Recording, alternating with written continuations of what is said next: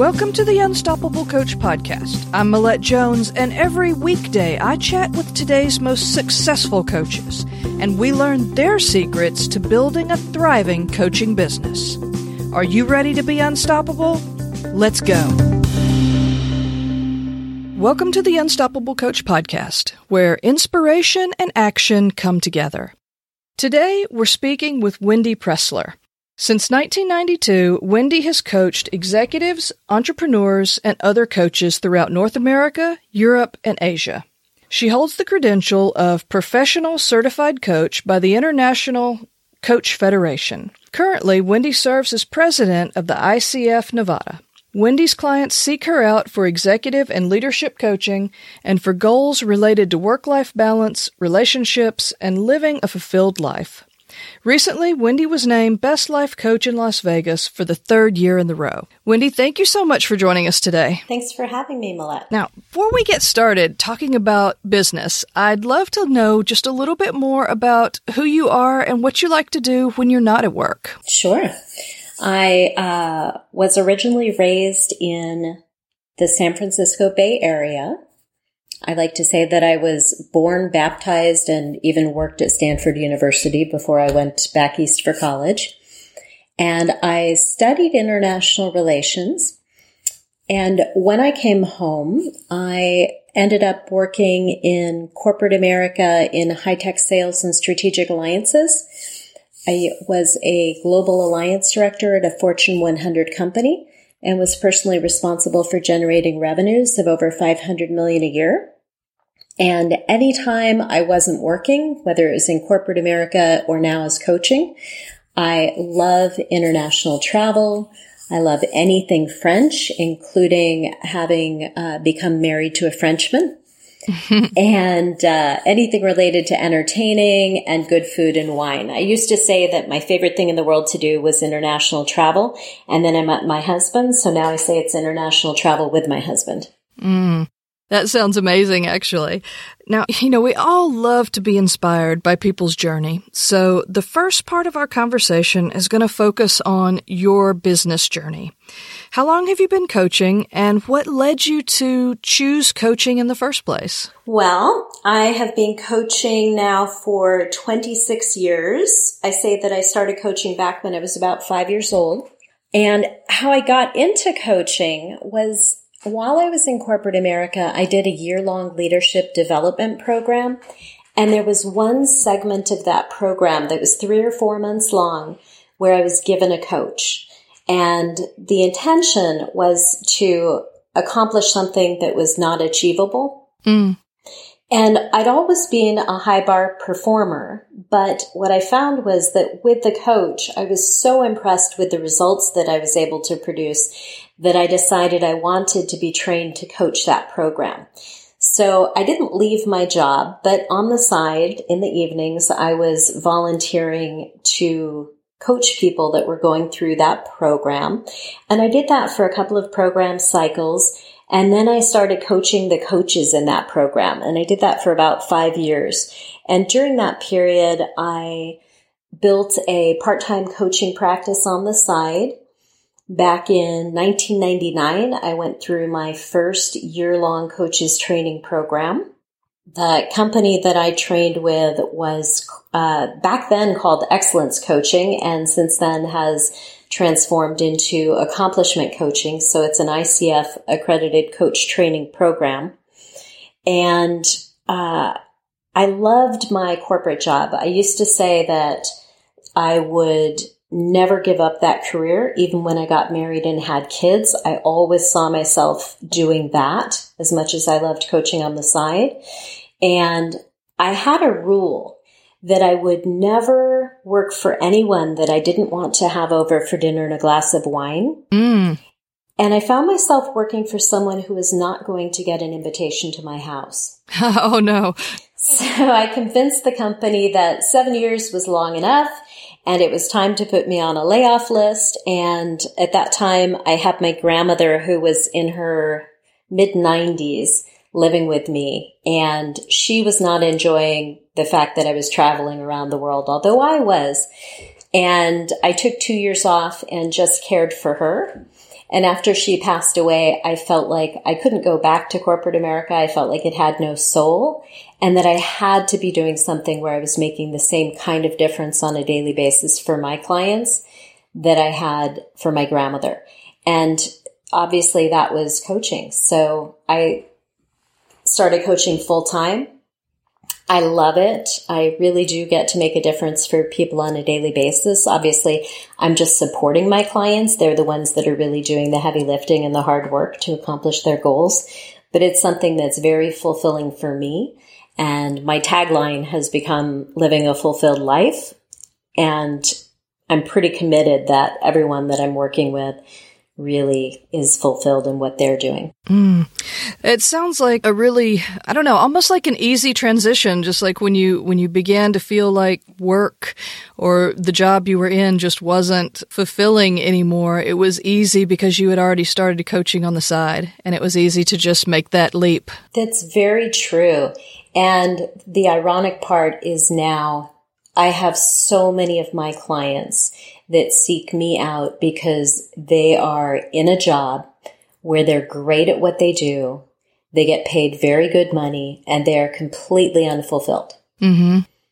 And they recognize that it's time for them to really do something that they love and where they get to feel that they're making a difference, where they're fulfilled. And when they take me on as a coach to support them, we of course have no idea what their career might end up becoming. And sometimes it's just as, uh, just as wild and crazy as a former military person who had become a high school teacher who never saw herself owning her own business. And after a few months of working together, decided she was going to start her own business as a horse masseuse. Oh my, that is mm-hmm. interesting. And there are also a lot of my clients who have decided to switch careers who ultimately end up deciding, hey, coaching looks like a really amazing career. I think I'd love to do that. Yeah, I think that that's uh, to me that seems to be something that I've come across a lot is people who got into coaching because they had an amazing coach and they could see what a change that it made in their lives and then they wanted to to make that sort of a difference for someone else as well. Absolutely. And I always have to kind of recheck myself and make sure given that as a coach we need to be unbiased and not being directive or leading the client in any way. I always check myself and make sure that I didn't push them in that direction. But no, it seems that they just feel that it resonates for them and they're interested and it wasn't because I gave them a kick in a direction.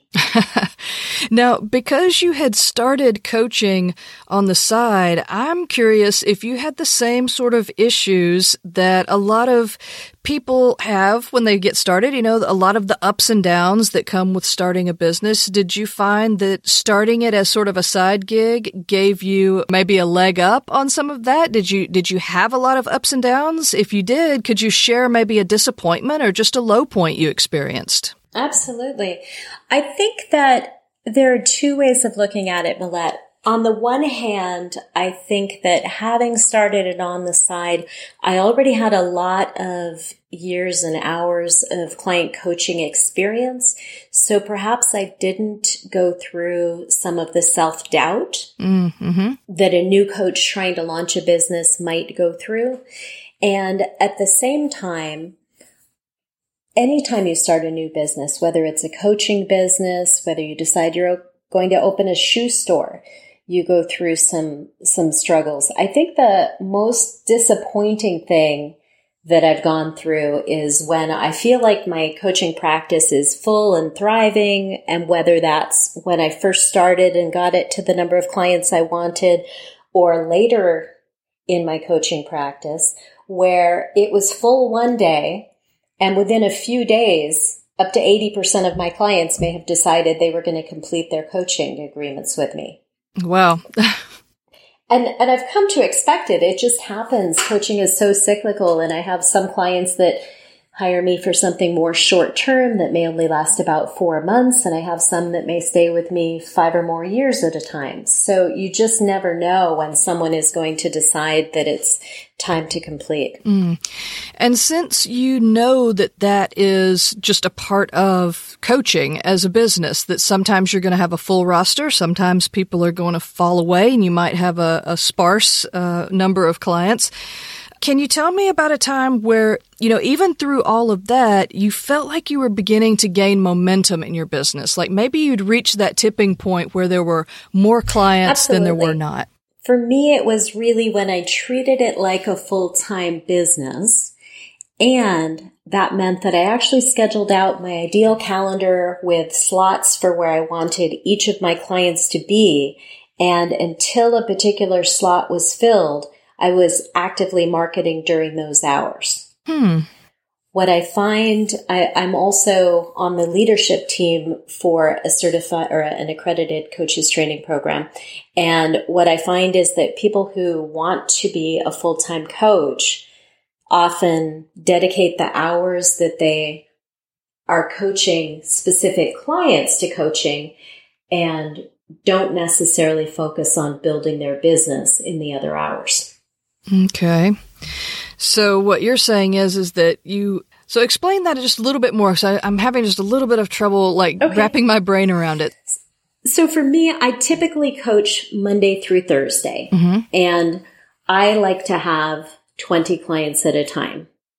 So that's five clients a day, which for me works well. It means I've got three in the morning and two in the afternoon or vice versa. And if I don't currently have 20 clients. I still have that time blocked out for client number 20 and I won't go get my nails done. I'll actually be on the phone talking to people about coaching or about their lives. Mm, right. That makes a lot of sense. So instead of just saying, okay, that's a free hour that I can go you know, do whatever, you actually take that hour and use it to market and, and try to bring in new clients. Correct, until I've filled that hour with a client. Now, you've been doing this a really long time, um, you know, compared to a lot of the coaches that I've been talking to recently. I'd love to know what do you think has been your biggest achievement so far in your coaching career? Well, recently, I've been honored to have been awarded with the Best Life Coach of Las Vegas for the last three consecutive years. And a few months ago, I received an award for the best small business of Las Vegas. Oh, wow. And I know there are other life coaches in Las Vegas because I coach some of them. Mm-hmm. So it's funny to me. It makes me, um, it's, it's just a huge honor. And I think the, it's very humbling at the same time. And I think the other accomplishments that I'm most proud of are re- really related to the client's achievements. Mm. When I support someone in achieving just a massive transformation in who they are as a person because while people hire me to accomplish specific projects and I measure the success of the coaching based on whether or not the client is on target to meet the milestones and the specific measurable results of the program of the project that they're working on underneath it all it, what I do is ontological coaching. So I'm always focused on having that person be their best and highest self and expanding their capabilities, being able to take on things that would have previously been way outside of their comfort zone right. and things that they may not have been willing to do. Yes. Yeah. That's interesting because, you know, I think that that's something that, that I have struggled with when I've had a coach is thinking that I want something, but then it's not something that I'm willing to make that leap for just yet. I haven't gotten myself to the place of being ready. So that makes a lot of sense, what you're saying. Yes, and I think that takes some time as well because coaching is such a personal service that it's got to have that foundation of mutual trust and respect between the client and the coach. And that typically does take a couple of months to really build to a strong place. Right. Now, being named the best coach in Las Vegas, not once, but three times now, you know, that's amazing in and of itself, a, huge accomplishment, a huge achievement. But I know that most of us just kind of keep going. We keep wanting to grow. We keep wanting to expand. What are you most excited about creating next in your business? So doing a few things right now. Uh, because I'm somewhat limited with my available coaching slots now, I'm starting to do some group coaching. It's not the first time I've done group coaching, but I haven't focused on it for a long time. And there's some dynamics to it that are really exciting. I also have an opportunity to speak to over a thousand women at a women's leadership conference coming up. Mm. And the on a half business and half personal note, what I'm creating this next year is selecting three or four countries a year where my husband and I could actually relocate for a month or more at a time. Oh, fun. And, uh, and that will be part work and part fun. Mm-hmm. He'll be having a whole lot of fun and I'll be keeping, keeping in touch with my clients at the same time as having fun. That's an interesting point that you bring up because with the advent of technology, it's like coaches now are just able to be location independent. So having, you could have clients all over the world and you could be anywhere in the world. Yeah. And I do already have clients all over the world. So it's funny. I'm used to have all of my clients find me from referrals mm-hmm. from existing or past clients. And now I've got people that just find me online and literally Indonesia, Kyrgyzstan, France, that were not referred by anyone who knew me. Mm, wow, that's that's really interesting. So, we're going to move into the part of the conversation that is more about like the real action steps, getting into the business side of things. So one thing that coaches sometimes don't think about is that there's a lot of different ways to make a living as a coach, online and offline. So how are you generating revenue in your business right now? The bulk of my revenue comes from my executive and individual clients, including the coaches that I coach. And after that, it would be two things. Uh, one, doing paid speaking engagements. Mm. And a lot of people, there, there's a pretty big range for what's available in terms of revenue from a speaking engagement. It could be up to $5,000 for a one hour speech. That's pretty significant for. Not that a lot of work doesn't go into the preparation of it.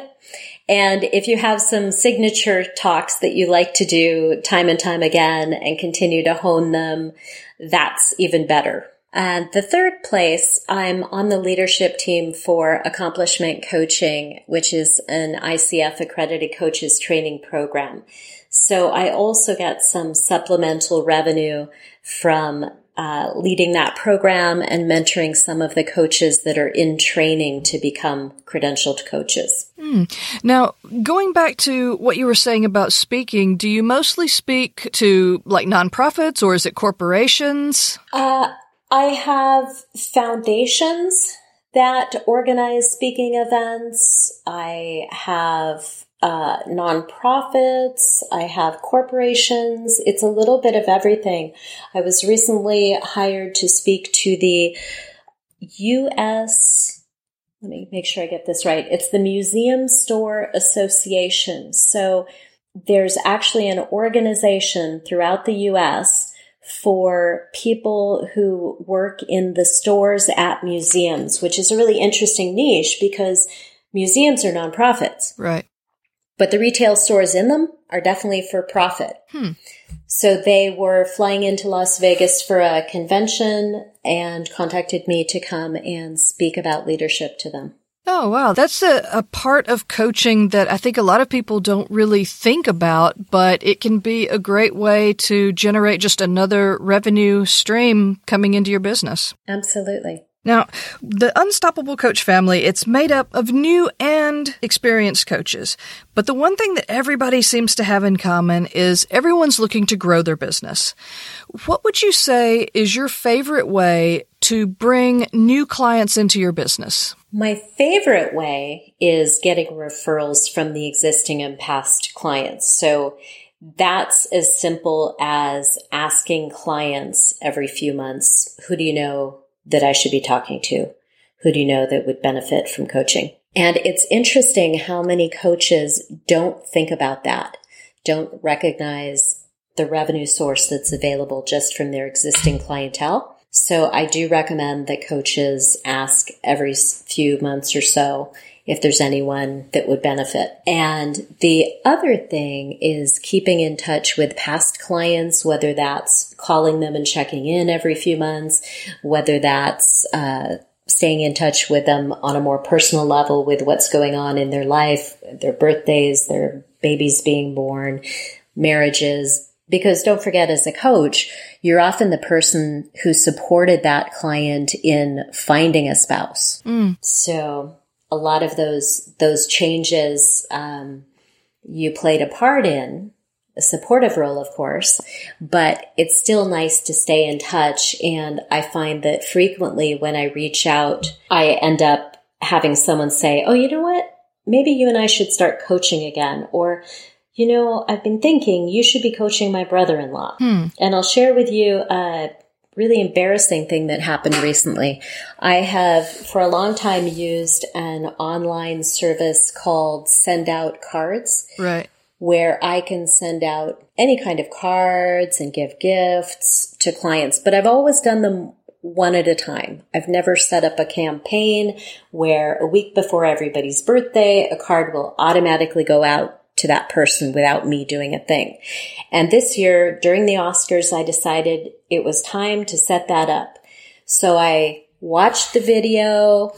I thought I did a good job. I set up the campaign and a week or two later, I started getting calls from people saying, thank you so much for my birthday card. But you know, my birthday's not for another six months. Oh no.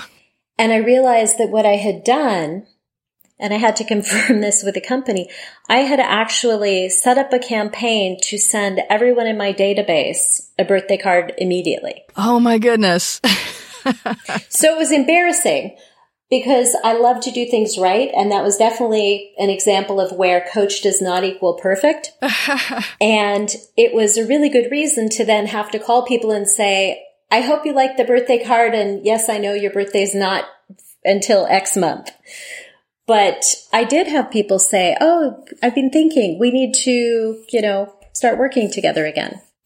So any opportunity to stay in touch is a great opportunity. Yeah, that's actually a, a really good idea. And I think you're right. I don't think a lot of people really think about that because, I mean, just kind of going back in my mind about my, with my own experience with being coached, I remember being asked for a referral when the process ended and maybe actually maybe when it began as well but it wasn't something where that person reached out to me throughout the time frame and it's not and I'm not getting reached out to now. So I think that would be a great little tip for people to to kind of put on put in their arsenal of things to do with their marketing is just to keep in touch and keep that relationship going even if it's not a oh, it doesn't have to be something where you pressure someone to come back into coaching but just reach out and see how things are and and like you said it, it sounds like you get a really good response from people who kind of say, Hey, yeah, I need to get back into this. Absolutely. And although as a coach, we need to be cautious of who we're coaching and not coach anyone that's too close to us for whom we might have a personal agenda. It doesn't mean that over the years of coaching someone or over the months of coaching someone, you don't develop some camaraderie and somewhat of a personal relationship. So it's just natural that you would stay in touch with that person. And when I call to check in with them, I'm not necessarily asking them, who do you know who might now want to coach with me? Or are you thinking it's time to come back? That just, that comes up from their side of the conversation typically. Yeah, that's, I, I just love that as a tip for everybody. Knowing what you know now about building up a successful coaching business, what would you say is one action step that someone could take if they're brand new? What would be the first thing you would suggest they do? Or maybe what would be the thing that you wish you had done first? That's a great question. I think for me, the thing that comes to mind, Millette, is never stop building your pipeline. I think that new coaches make a list of people they should talk to and then they get however many clients it is that they'd like to coach and as soon as they get that client or that roster of clients, they stop marketing. So it's imperative that every week, whether your practice is completely full or not, that you have a goal of how many people you want to speak with and just explore what they're up to in their lives, get curious and discover whether hiring a coach, whether it's you or someone else, would support them in accomplishing their goals. And there's nothing wrong with having a waiting list. Mm. Well, that's that's a good idea. I think a lot of people would think, you know, oh, if I have a waiting list, that's going to make me, you know, it's going to make me look like I can't handle it or people are just going to fall off and go somewhere else, but you find that not to be the case. I don't. Hmm. Interesting. Well, Wendy, this has been so good. I've learned so much from you during this conversation. And we're going to finish up now with our final five rapid fire questions. So, what is one habit or skill that's helped you become unstoppable? Hmm. Persistence. I'm actually reading a book right now, uh, Angela Duckworth's book, Grit. And that's what she speaks about. But for me, it's always been persistence, perseverance. I might have been referred to in the past by friends as a dog on a bone. now, what is one quality that you feel every successful coach needs to develop? I think it's the skill of listening, but it's not just listening for the content as people might believe. I think when you first think of being a good listener, it's just hear every word they say, make sure I understand every word they say, but it's really not that. It's listening at a different level so that you can identify the context that the client's coming from. Hmm. Now, recommend one book that's had a big impact either on your business or on your life. All right. For my coaching business, I would say the Business Coaching Toolkit. It's by Stephen Fairley and Bill Zipp. Uh, the subtitle is Top 10 Strategies for Solving Toughest Dilemmas Facing Organizations. And if I can slip in a second one for people not doing executive or organizational coaching, I love Getting Real by Susan Campbell.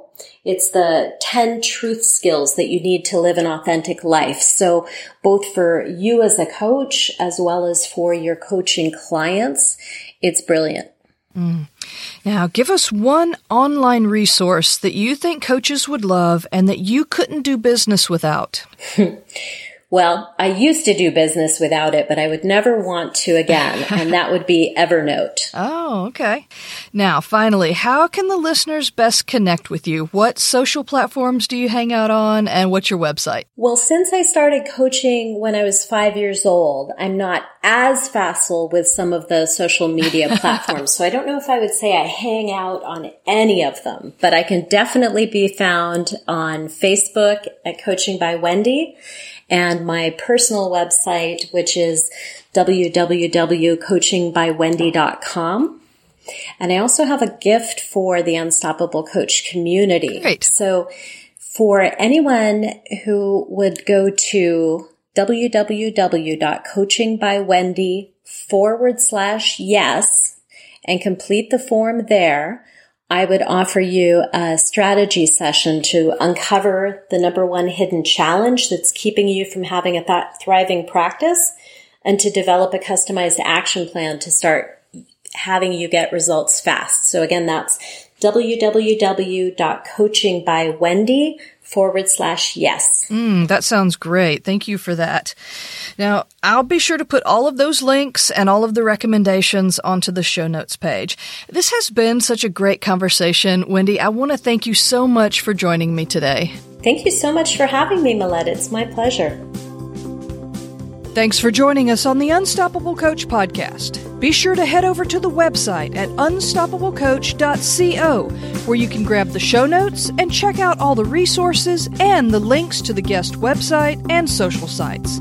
And be sure you join us every weekday when I interview another successful coach and we learn their secrets to building an unstoppable coaching business.